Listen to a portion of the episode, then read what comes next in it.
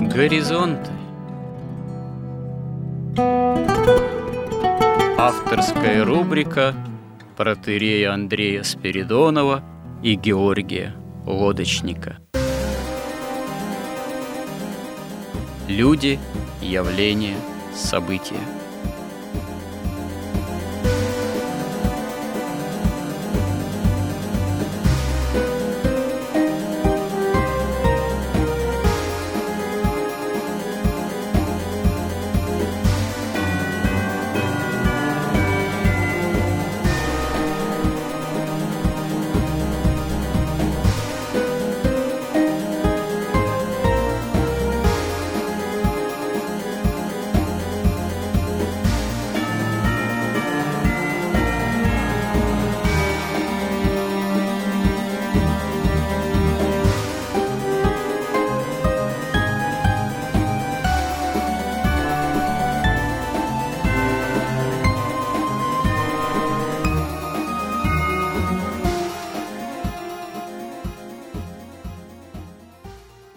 Добрый день, уважаемые радиослушатели.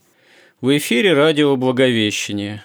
И в нашей постоянной рубрике «Горизонты» я, протерей Андрей Спиридонов, и мой постоянный добрый собеседник э, Георгий Лодочник продолжаем наши смысловые изыскания э, на тему «История как промысел Божий».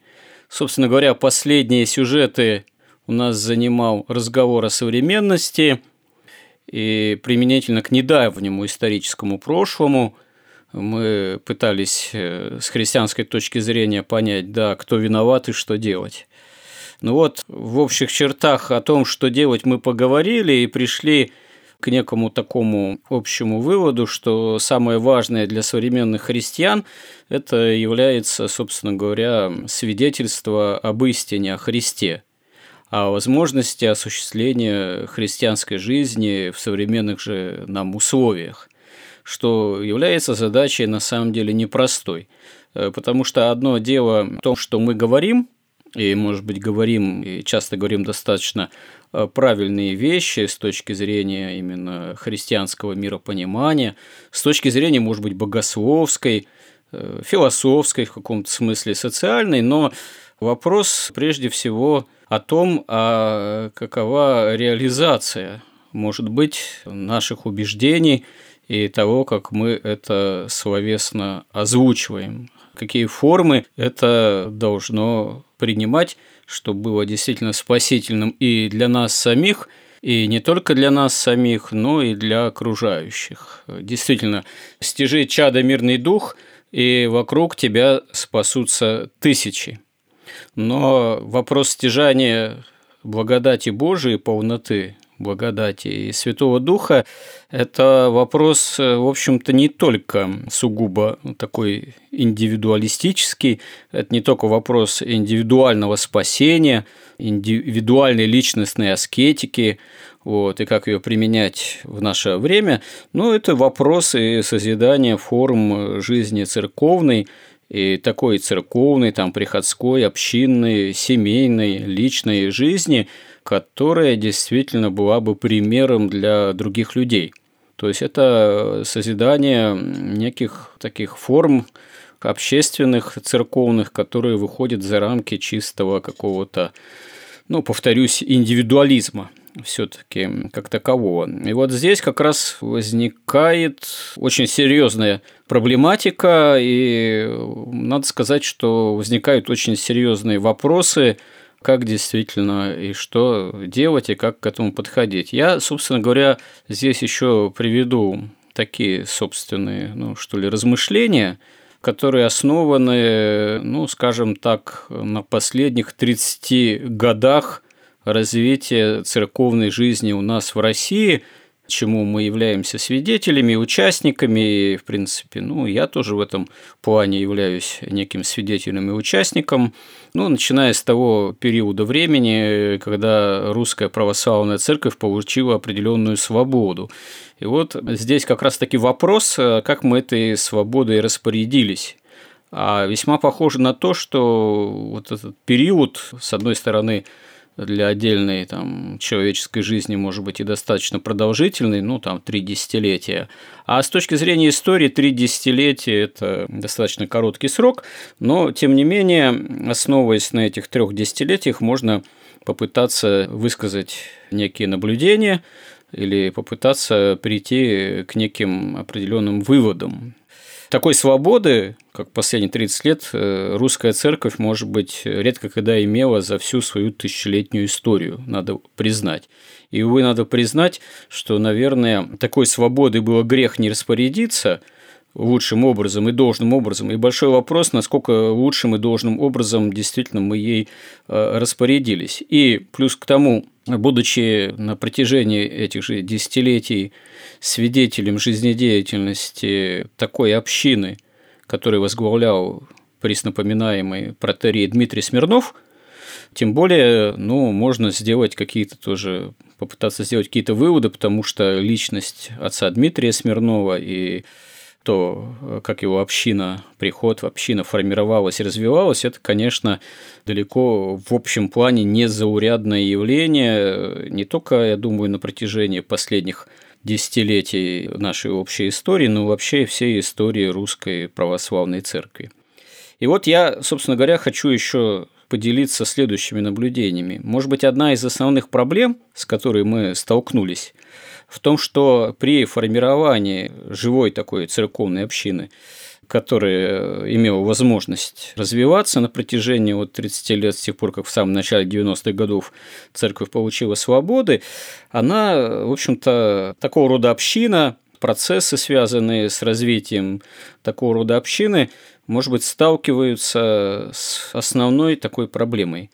Это вопрос э, сочетания, а можно сказать и противоречия некого администрирования церковного такого руководства по отношению к общине и христианской свободы. Вот отец Дмитрий Смирнов, протерей Дмитрий Смирнов, это удивительный человек, который при определенном таком, можно сказать, действительно очень большом масштабе своей личности, и как многие считают, при такой определенной начальственной, выскажусь таким несколько, что ли, вульгарным словом, крутизне – такой некой определенной возможной жесткости, безапелляционности, которую он проявлял в своих порой публичных высказываниях, на самом деле он был удивительно любвеобилен, толерантен и мягок к своим ну, подчиненным, к своим собратьям, к своим духовным чадам, к членам общины и к тем, кто брался руководить какими-то подразделениями. На самом деле вот это вот, скажем так, ощущение внешнее, например, таких людей, как отец Дмитрий, что они, ну, вот такие достаточно во многом жесткие, оно было ложное. Потому что, скажем так, административное регулирование или администрирование при отце Дмитрии, оно никогда не принимало четкого формального такого характера все-таки. Наоборот, отец Дмитрий был очень мягок и дозволял очень большую степень, позволял свободы тем, кто у него был в подчинении. Причем многие формы развития, скажем так, вот христианской жизнедеятельности внутри общины, они формировались таким образом, что к отцу Дмитрию приходили и кто-то из его духовных чат и говорил, вот отец Дмитрий, надо бы, наверное, такое направление развить. Ну, там, само собой, воскресную школу, потом гимназию среднеобразовательную, там, допустим, издательскую деятельность, там, ту или иную социальную помощь, те или иные еще, скажем так, семинары, кружки, спортивные секции, театральные студии, что угодно. И отец Дмитрий, в общем-то, всегда давал в большинстве случаев, если это прямо не противоречило его пониманию, добро. Во главе, как правило, тогда вставал тот человек, который на это спрашивал разрешение, проявлял инициативу. Но опыт этих трех десятков лет показывает, какие у этого были свои минусы в дальнейшем.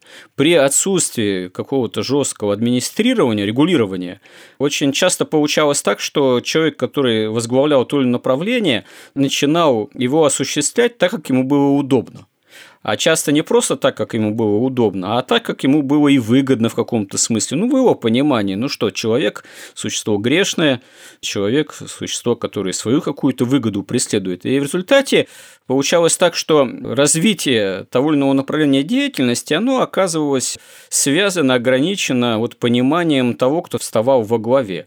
И часто оно в отсутствии вот регулирования, администрирования какого-то жесткого, оно и принимало какие-то своеобразные формы, и, скажу так, не всегда оптимальные для прихода, для общины и вообще для церкви в целом. И вот здесь я, собственно говоря, какой хочу основной вопрос задать. Сейчас вообще стремление к жесткому регулированию, оно присуще внутри государственной деятельности. Государство, оно, ну, оно всегда стремилось к этому, а сейчас и продолжает стремиться, и это принимает порой более жесткие формы, принимает это порой то, что населением, народом воспринимается тоже отрицательно. Это вот некая зарегулированность вплоть до, я не знаю, там, принудиловки в отношении, например, вакцинации, ну и другие примеры. И вот нам, христианам, в рамках церкви, вот мы говорим, что да, мы должны учиться, мы должны искать формы жизнедеятельности общецерковной, христианской, э, которая была бы спасительна и для Царства Небесного, и для общества, для выживания народа и так далее. Как сочетать и какие здесь формы уместны, как сочетать необходимость регулирования некого, администрирования и христианской свободы. Допустим, я это так сейчас формулирую, потому что мне кажется довольно насущным вопросом, как быть в этой области, в этой сфере, какие находить формы и принципы администрирования, регулирования, свободы и начальственной деятельности в том числе, как принципы христианской любви здесь должны осуществляться. Ну, вообще существует как бы два способа управления там, бизнесом, компаниями, там, государствами, ну, чем угодно.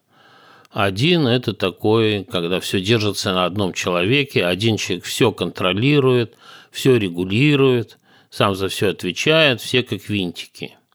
Но если человек выдающийся, он может таким образом довольно многого достичь.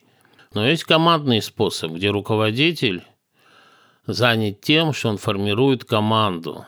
Команду формирует, воспитывает. Это была одна из важнейших вообще задач любого там императора, создание вот аристократии, подбор людей, которые могут работать ну, не за деньги, не за выгоду, а, так сказать, служить истине. И эта команда, конечно, но это сложнее намного организация такого управления, но она и намного эффективнее. Тем более, если вдруг вот этот человек, которым все держалось, умирает, то возникает серьезный кризис. Когда есть команда, есть преемственность, это все более стабильно, но это все более сложно.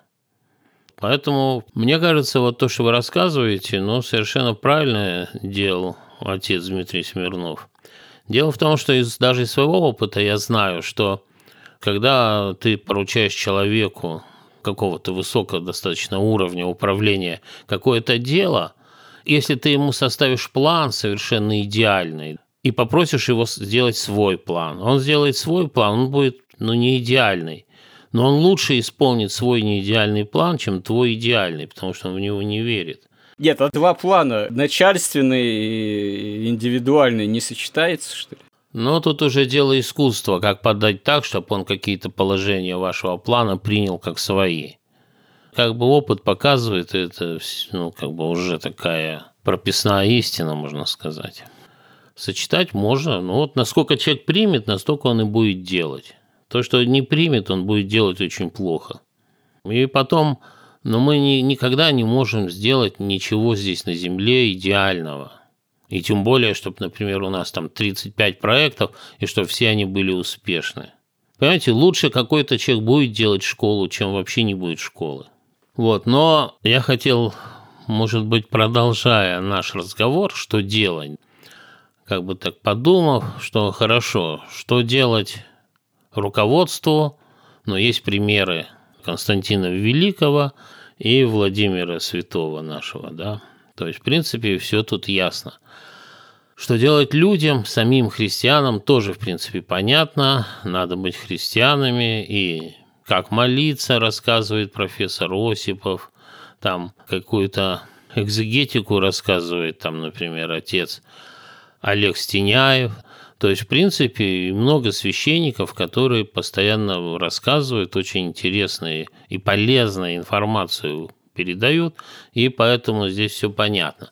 Но вот если мы, например, как я понял вас в прошлый раз, что вопрос такой, а что же делать церкви-то? С учетом того, что ну, одно дело истина, другое дело политика. И, конечно, церковь должна истину хранить, но политика – искусство возможного, и она не может, например, там, взять и заявить, что нет, там нужна только монархия, или там начать бороться как-то там с руководством, как это делали, например, патриархи какие-то. То есть не может сейчас наш патриарх вести себя так, как, например, там вели там с какими-то царями, да, из истории России мы знаем. То есть это дело уже такая политика искусства возможного прерву на секундочку. Стоит заметить, что за всю тысячелетнюю историю Русской Православной Церкви патриархи по отношению к княжеской, царской, имперской власти, а потом и советской, вообще в большинстве случаев вели себя достаточно лояльно. Так, знаете, на ум приходит всего два случая, когда э, иерархи высокие восставали прямо против. Это убиенный же мученик, святитель митрополит Филипп Ковачев, который восстал прямо против произвола деятельности царя Иоанна Грозного. И еще в XVIII веке на ум приходит э, митрополит Арсений Мациевич. Арсений Мациевич, который восстал против секуляризации церковных, монастырских земель и вообще такой секуляризационной деятельности власти имперского дома тогдашнего, ну, в общем-то, был уморен, уморен голодом в заключении фактически. А так мне при всех перипетиях, порой, может быть, каких-то даже и сложностях отношений церковной там, и светской власти, я даже больше не могу припомнить случаев э, попыток прямого сопротивления высшей церковной иерархии тем или иным представителям светской власти или тем или иным тенденциям их деятельности вообще-то. Ну, тут, конечно, патриархи понимали, что истина одно, политика другое. Хотя есть там история, как святитель, например, Митрофан Воронежский, когда Петр I там в Воронеже строил свои там какие-то первые корабли, и там возле своего дома он поставил, или уже в доме, я не помню, там статуи какие-то языческие, то Митрофан отказался просто входить к царю, и Петр I убрал эти статуи. Ну да, это известный пример, но я бы сказал здесь, это пример такого личного, скажем так, поведения применительно конкретным обстоятельствам. А чтобы вообще высказать э, какое-то противление общей какой-то идейной внутригосударственной политики, мало примеров все таки на этот счет. Церковь, она и патриархи, митрополиты, они старались в идейном отношении прямо в конфронтацию не вступать с светской властью. Ну, собственно говоря, патриарх Тихон, в общем-то, высказывал несогласие определенные и элементы обличения большевиков у него были в их, э, как говорится, действиях насильственного характера. Но при том все-таки в целом общую линию приходилось ему тоже выдерживать все-таки компромиссную, как ни крути.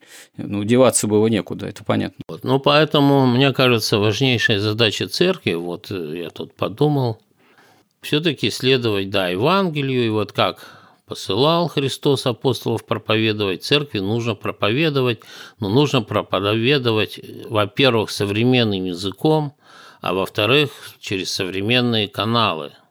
И на том уровне, на котором было бы понятно вот нашим гражданам, которые не знают, что была раньше Куликовская битва или Наполеон, и даже не знают, Наполеон из какой страны вообще был, да. Представляете? То есть мы должны проповедовать Евангелие, проповедовать христианство. И дело в том, что ведь вот интеллектуальный как бы потенциал христианства, вот его наполнение, настолько грандиозный этот потенциал, что он, можно сказать, намного больше и мощнее всех остальных религий и философий вместе взятых. И надо понимать, проблема заключается в том, что, во-первых, церковь оболгана, и церковь, и христианство оболгано, осмеяно, насмех поднято. Это делалось столетие за столетием. Мы тут подробно обсуждали, когда обсуждали вот историю вот этого Вавилона. То есть это делалось слой за слоем, вот эта ложь. То есть тактика простая. Сначала исказить и залгать положение христианства, потом обсмеять. И вот большинство людей современных при слове христианство у них такое ощущение, у них вообще вот это клиповое матричное сознание, у них загорается такая кубик, или даже не кубик, а квадратик или кружок, что это нечто отсталое, нечто старое, что давно доказано, что это все бред, что это только для совсем там малограмотных бабушек. Даже вот я помню Ксения Собчак, она как-то прямо вот так реально удивлялась. Она говорила, а как вообще может умный, образованный человек вообще верить в Христа вообще, вообще быть в церкви? То есть для многих людей это как бы настолько простое. Или там говоришь с физиком, он говорит, вы зомби, вас там чуть ли не заколдовали, и вы верите в ваши какие-то сказки, и вас используют. То есть вот такой образ в современной матрице у подавляющего большинства людей создался.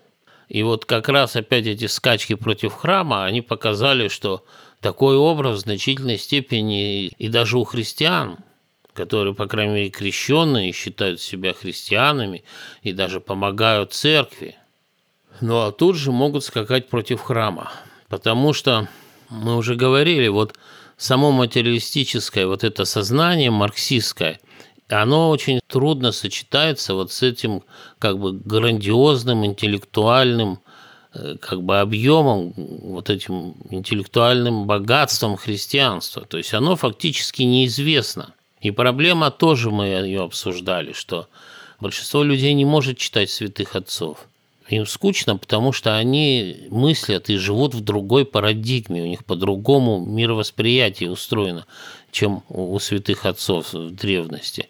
Да, у нас вот есть святитель Феофан и есть святитель Игнатий, и они пересказали это все, да, они преобразовали вот это древнее знание на русском языке для XIX века. Но вы посмотрите, какая разница с XIX веком сегодня. То есть это просто какая-то дикость совершенная. Причем это не просто дикость, а это дикость, которая мнит себя вершиной там, прогресса, вершиной эволюции и смотрит на церковь сверху вниз просто по определению.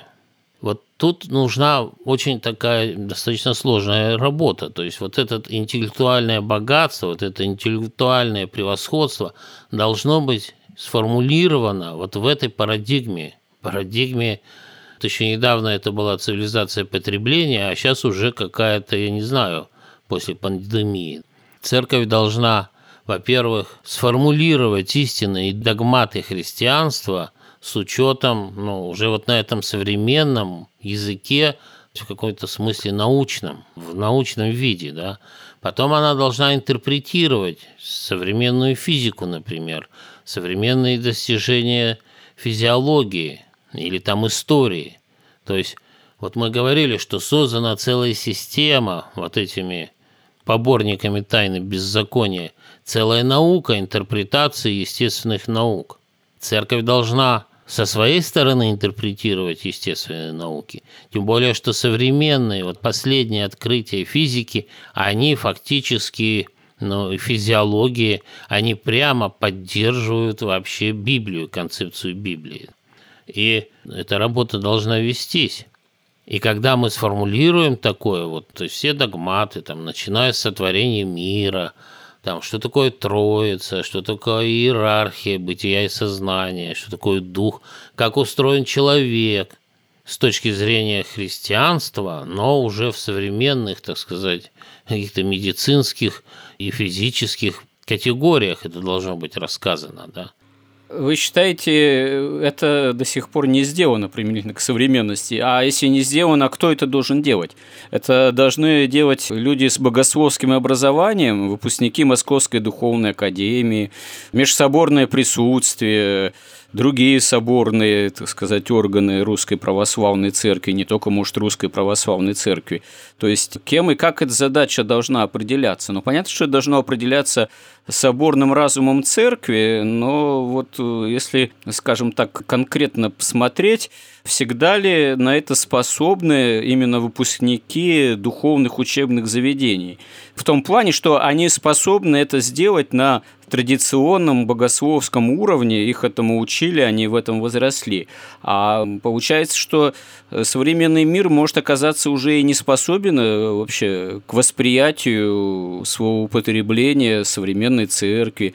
Часто, скажем так, э, вот нравственные даже призывы, проповеди, формулировки – предстоятеля нашей церкви, я не знаю, там, в соборных э, тоже постановлений, они такое ощущение, что они не воспринимаются современным обществом. То есть современное общество в этих словах, в этих формулировках такое ощущение, что слышит что-то для себя такое экзотическое уже слишком, что-то скорее принадлежащее прошлому. Для нас это естественно, это традиция церкви, а вот современному постмодернистскому миру – такому модернистскому сознанию общества развитого потребления, это часто уже темный лес, это экзотика, или я ошибаюсь? То есть, э, как тут быть? Какие действительно нужно тогда современной церкви современным там, миссионером э, находить формулировки или жанры?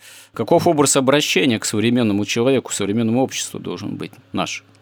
Ну вот смотрите, в какой-то степени, например, вот священник Владимир Соколов – он эту попытку предпринимал. Например, в этой книжке «Мистика или духовность» есть целая глава, посвященная науке, современной физике, математике, и он приводит именно, ну, во-первых, научные данные о том, что, там, допустим, наука доказала невозможность случайного возникновения жизни на Земле. Там научные аргументы, там математика, там показывает анализ текста Библии современными там, математическими способами. Или там датировку дат там опровергает тоже все радиоуглеродные анализы там, по вот этим слоям в Земле, которые, да, геологические слои, то есть и там все это тоже сама наука опровергла. Ведь как сделано? Наука, есть же честные ученые, они делают какие-то открытия. Вот, например, о том, что близнецы ну, начинают уже в утробе матери говорить там буквально через несколько дней друг с другом общаться. Ученые пишут это, но либеральная пресса это не замечает. И вся официальная наука это не замечает. Из этого не делаются никакие выводы. Или там вот современная теория времени – эта теория точно так же, она опровергает абсолютно вот все материалистические представления. Церковь тоже этим не пользуется. Понятно, что здесь нужно быть человеку одновременно и богословом, и очень так неплохо разбираться в современной физике, физиологии, там, химии. Может быть, один человек это не может, но, но разные люди, наверное, это могут. И мы должны попробовать изложить. Сейчас позиция церкви такая. Веришь? Веришь. Хорошо. Вот приходи, вот святые отцы, вот тебе молитвы, вот Библия, давай читай. И... Но это человек уже, который верит. И даже который верит, надо же понимать, во что ты веришь. Нужно представлять вот эту грандиозность интеллектуального христианства. Вот этот кристалл совершенный, который в этом свете божественном сверкает всеми гранями истины, где все связано со всем. Ну, понятно, что можно и без этого спасаться. Но все-таки церковь, в церкви же тоже есть иерархия. Кто-то должен это все привести в какой-то доступный вид. И все это должно быть введено в общественный дискурс. Понимаете, на самом деле, какая ситуация? Ну, когда-то там лет, наверное, там 20 назад, когда там еще какие-то дискуссии в интернете там велись на разных там сайтах, когда там не просто дети еще в комментариях, а какие-то нормальные люди. И вот там были очень много яростных таких споров, а вообще верю, не верю, о христианстве, а есть ли Бог. И интересно, самый там, например, активнейший какой-то противник религии, когда ты его спрашиваешь, ну хорошо, вот вы говорите, Бога нет, а вы знаете определение Бога? Что такое Бог-то? Ну, вот христиане, как, что, ведь это же есть определение в христианском богословии, что есть Бог. Он вообще не смог, он не смог ни нагуглить, ничего, да. Он говорит, я не знаю, но я интуитивно чувствую. Но большинство, подавляющее большинство людей, когда ты им приводишь там формулировку того же Анна Дамаскина, что Бог – это первопричина всего сущего и принципиально непознаваемая, ну, как бы человек, которого вот эти материалистические, логические мозги, другое дело уже современных, там, молодежи, у которых просто матрицы какие-то. Для него же это открытие совершенно. Как можно оспорить наличие принципиально непостижимого? Да еще первопричины. Понятно, это уже оспорить как бы разумному человеку тяжело. И там очень много таких вещей. И вот это знание, вот эти формулировки на современном языке, тут даже и не современный язык, это прямая цитата из Анны Дамаскина. Но она доступна уже человеку с материалистическим сознанием. Другое дело, что там делать, например, современной молодежи, вот после этой реформы Фурсенко. Прошло там уже четверть века, и мы видим все плоды. Хоть ролики снимай там в ТикТоке о том, что такое Бог. 30-секундное. Понимаете, народ, он вообще не слышит альтернативную вот этому либерализму, материализму, вот этому дарвинизму. Он вообще не слышит на понятном ему языке вообще позиции церкви. Вообще не слышит. Понятно, что это сложная проблема, но хорошо бы ей заняться. И потом просто по законам пиар-технологий, просто в дискурс создать позиционирование и продвигать позиционирование, но не лжи, не какой-то надуманной идеологии, а христианской истины, чтобы она присутствовала в дискурсе, потому что ну, в современной школе, вот представьте себе, детям рассказывают о Боге, но им говорят, что Бог – это сверхъестественная сила. Ну, а кто будет верить в сверхъестественную силу? Причем сила какая-то – то есть какая-то дичь совершенно и детей, и в институтах, и академики ведь так же думают. Они вообще не встречают никакой альтернативы. Даже у меня сын, я его прочитать, но мне надо было записать, его попросил прочитать там абзац Дионисия Рапагита. И хоть он там физик и все, он просто в шок пришел от самого языка, и о том, что там говорится, ну заставьте его читать Дионисия Рапагита. Поэтому, да, парадигма сменилась, а церковь осталась в той парадигме. И это с какой-то стороны, конечно, проповедь христианства затрудняет. И в том числе, хоть мы и не, не можем там бороться там, с властью, вот с этой системой, которая сложилась, но и потом, это же сложная система сил, понимаете, вот это там Запад – у него же потенциал просто колоссальный. У него все институты, все средства массовой информации, все эти MTV, все на свете там инстаграмы, все у них. И все координированно продвигается. И в политических там деньги, власть, оружие, у них огромная сила и огромное влияние внутри России. То есть очень сложный расклад сил, и церковь как бы выглядит, что она совсем бессильна. Но именно идеи, идеи же управляют людьми. Так мы должны сформулировать христианские идеи на современном языке. Мы должны их сформулировать. Мы должны объяснить, а, а как вот вообще на самом деле, если мы просто будем читать, например, вот этот шестоднев, ну, все скажут, это бабьи сказки. Ну, если мы это же самое расскажем современным языком, каким-то таким наукообразным, что ли, так сказать, с элементами там физики и даже каких-то там таких построений, может быть, даже оккультных, но с точки зрения христианства, совершенно в христианском ключе, если мы расскажем, то будет видно, насколько это глубочайшая, совершенно неопровержимая вещь. Но можно придумать другую теорию, но ни одна современная теория о сотворении мира или возникновении мира, она просто совершенно не способна конкурировать, если понимать, что там написано. Но наши богословы понимают, но надо изложить на современном языке. И даже вот такие вопросы, как, например, вот светское государство.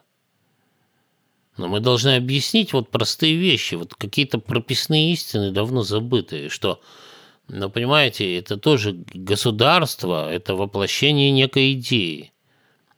Что делает государство? Оно служит истине или выгоде чьей-то?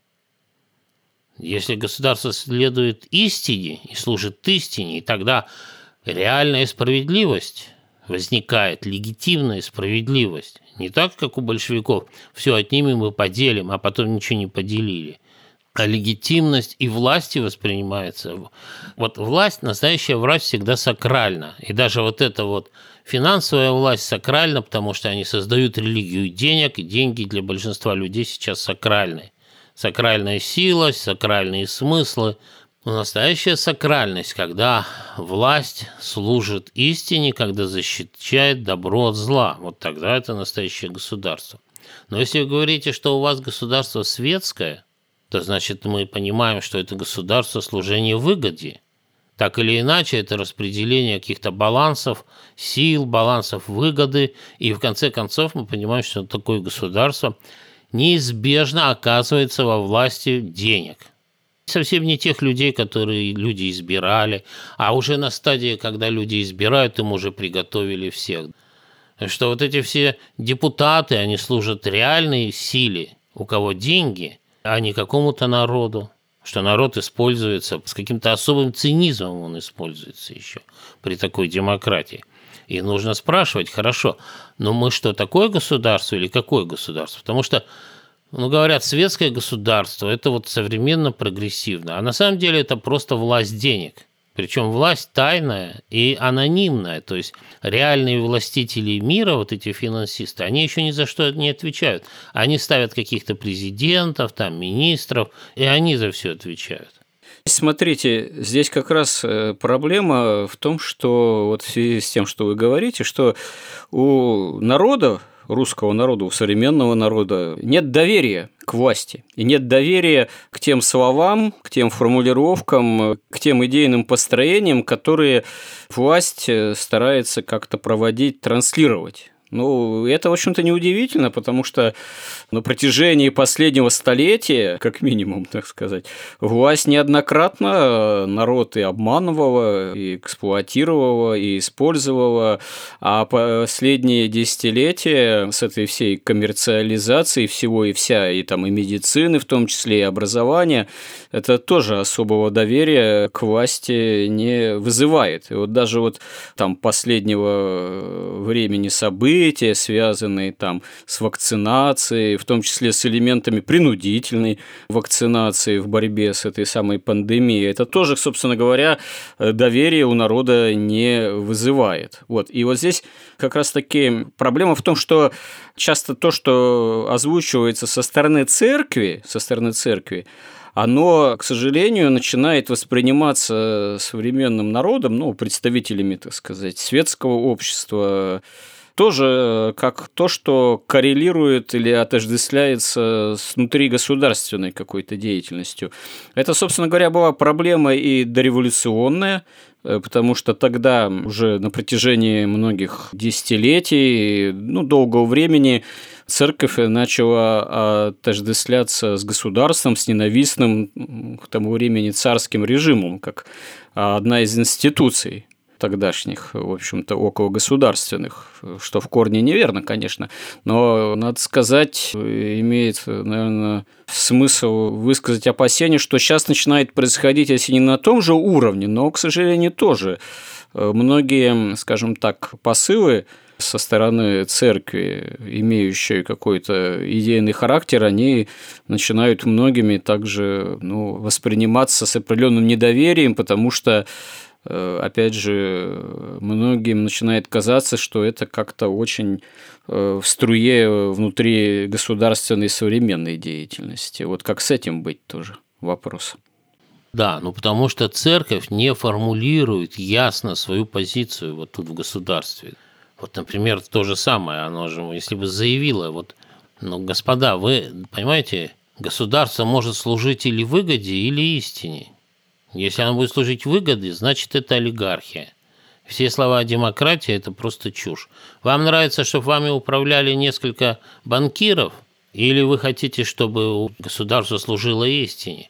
Они, конечно, будут говорить, как Пилант, там, а что есть истина? И тогда церковь должна сформулировать эти принципы.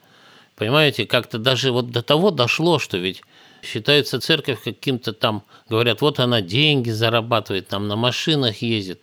Но ведь даже принципы, заповеди современным языком понятным не сформулированы. понятным для вот этих людей с материалистическим сознанием. Так это даже для верующих полезно, потому что, как Максим Исповедник ведь и пишет, что для того, чтобы совершалась божественная эволюция, человек должен, а у него одна нога ведение, другая добродетель.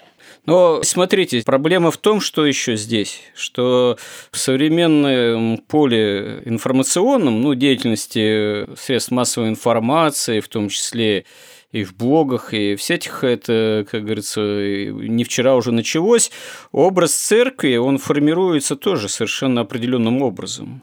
Вот, и масса же совершенно недостоверной информации, которую многие воспринимают за истину, а не за фейк какой-нибудь. Я вот недавно как-то тут ехал на такси, вот, и разговаривал с водителем. И вот э, мне этот человек средних лет, явно такого внешности русской, не восточной, не приезжий, что называется, начал озвучивать очень любопытные для меня вещи. Например, он говорит, ну как вот, говорит, церковь в последние годы с помощью государства на государственное финансирование построила 18 тысяч храмов. А на эти же деньги можно было бы больницы построить там инфекционные для борьбы там с ковидом, с тем же.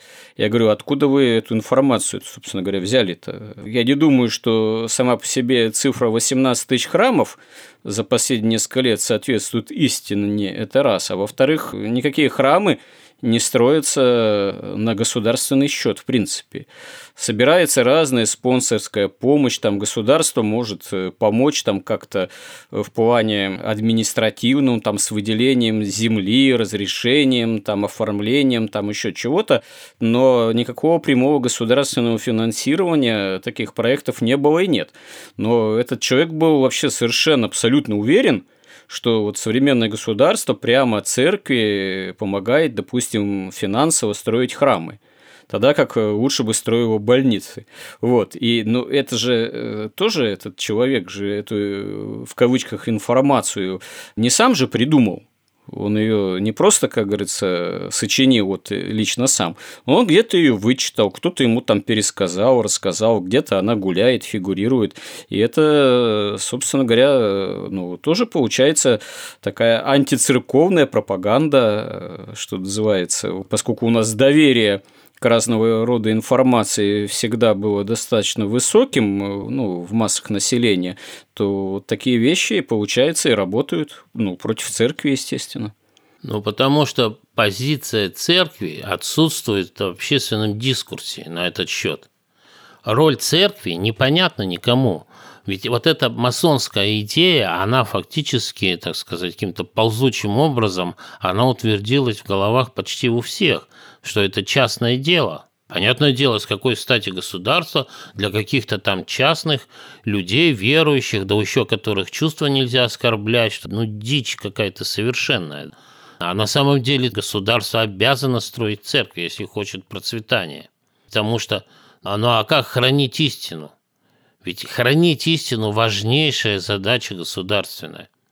И даже хранение традиции – Вообще хранение, что такое добро, а что зло. Ведь на Западе сейчас считается, что это понятие относительное. Для одного добро он украл, у кого украли зло, да, и это прямо фундаментально, это, это в голове подсознательно вбито всем абсолютно. То же самое про частный судный процент. Можно же рассказать, что это такое. Это же простая арифметика. Можно, например, спросить, ну смотрите, а вот у нас мы все понимаем вот эту агрессию, информационную агрессию Запада, вот эту матрицу, в которой дети воспитываются с детства. А как мы будем ей противостоять? Или вот недавно я прочитал, где-то не помню, что там говорил кто-то, что Китай не великая цивилизация, да, не великое государство, а просто такое грандиозное. Что великое отличается тем, что оно формулирует смыслы ну да христианские смыслы, они настолько глубоки, настолько совершенны, настолько интеллектуально как бы совершенны и наполнены, но мы их не формулируем на понятном языке. Мы говорим, ребята, а вы сначала поверьте. Нет, вера – это другое дело. Вера – это вера, это, так сказать, Божий дар. Но мы интеллектуальные, просто потенциал христианства, он совершенно грандиозен.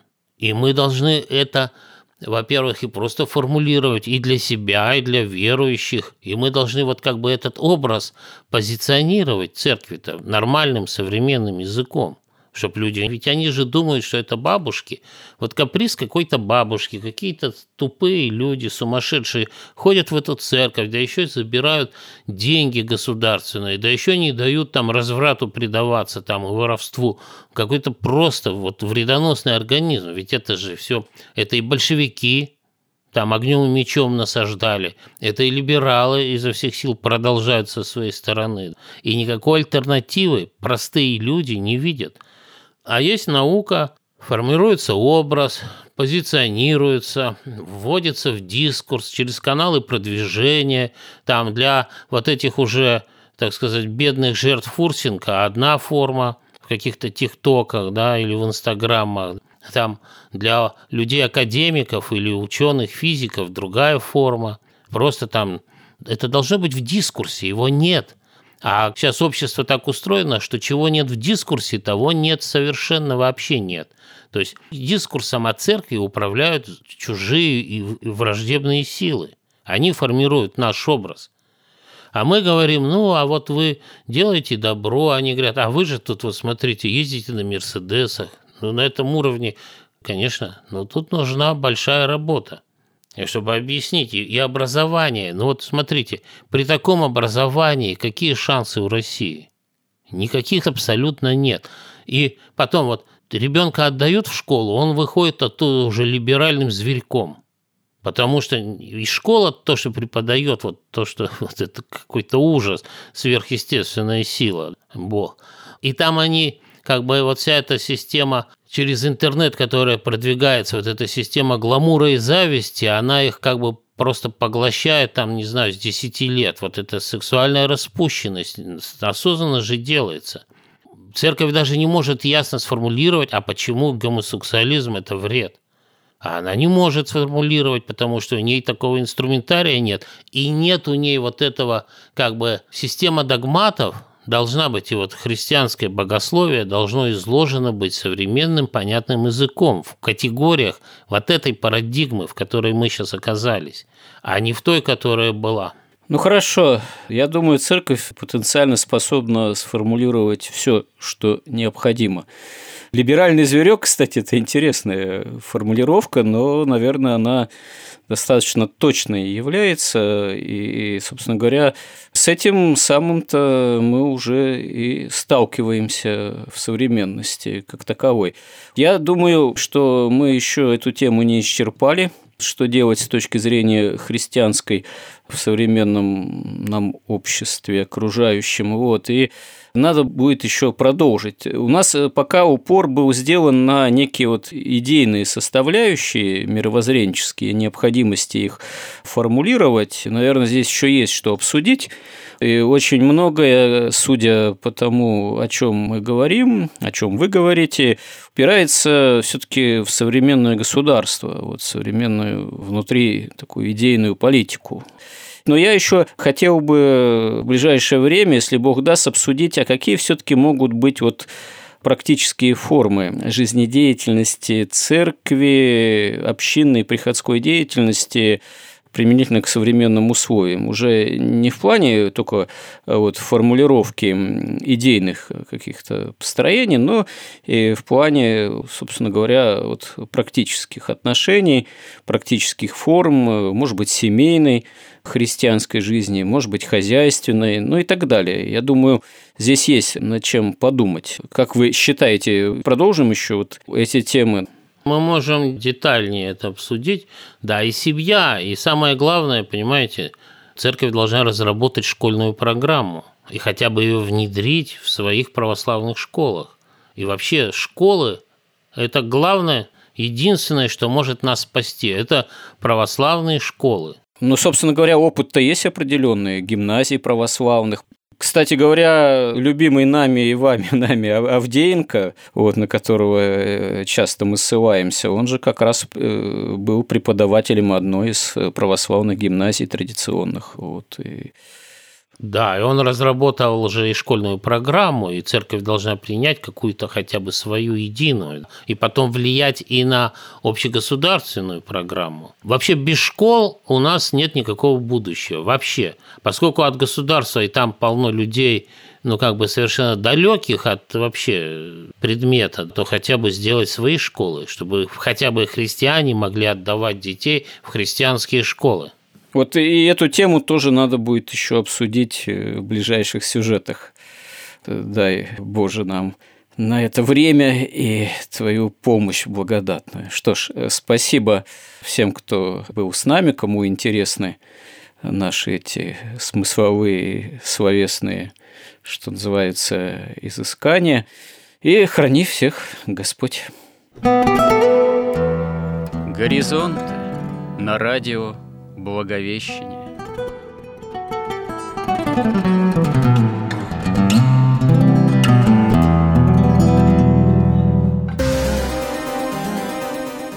Разговор вели протерей Андрей Спиридонов и Георгий Лодочник.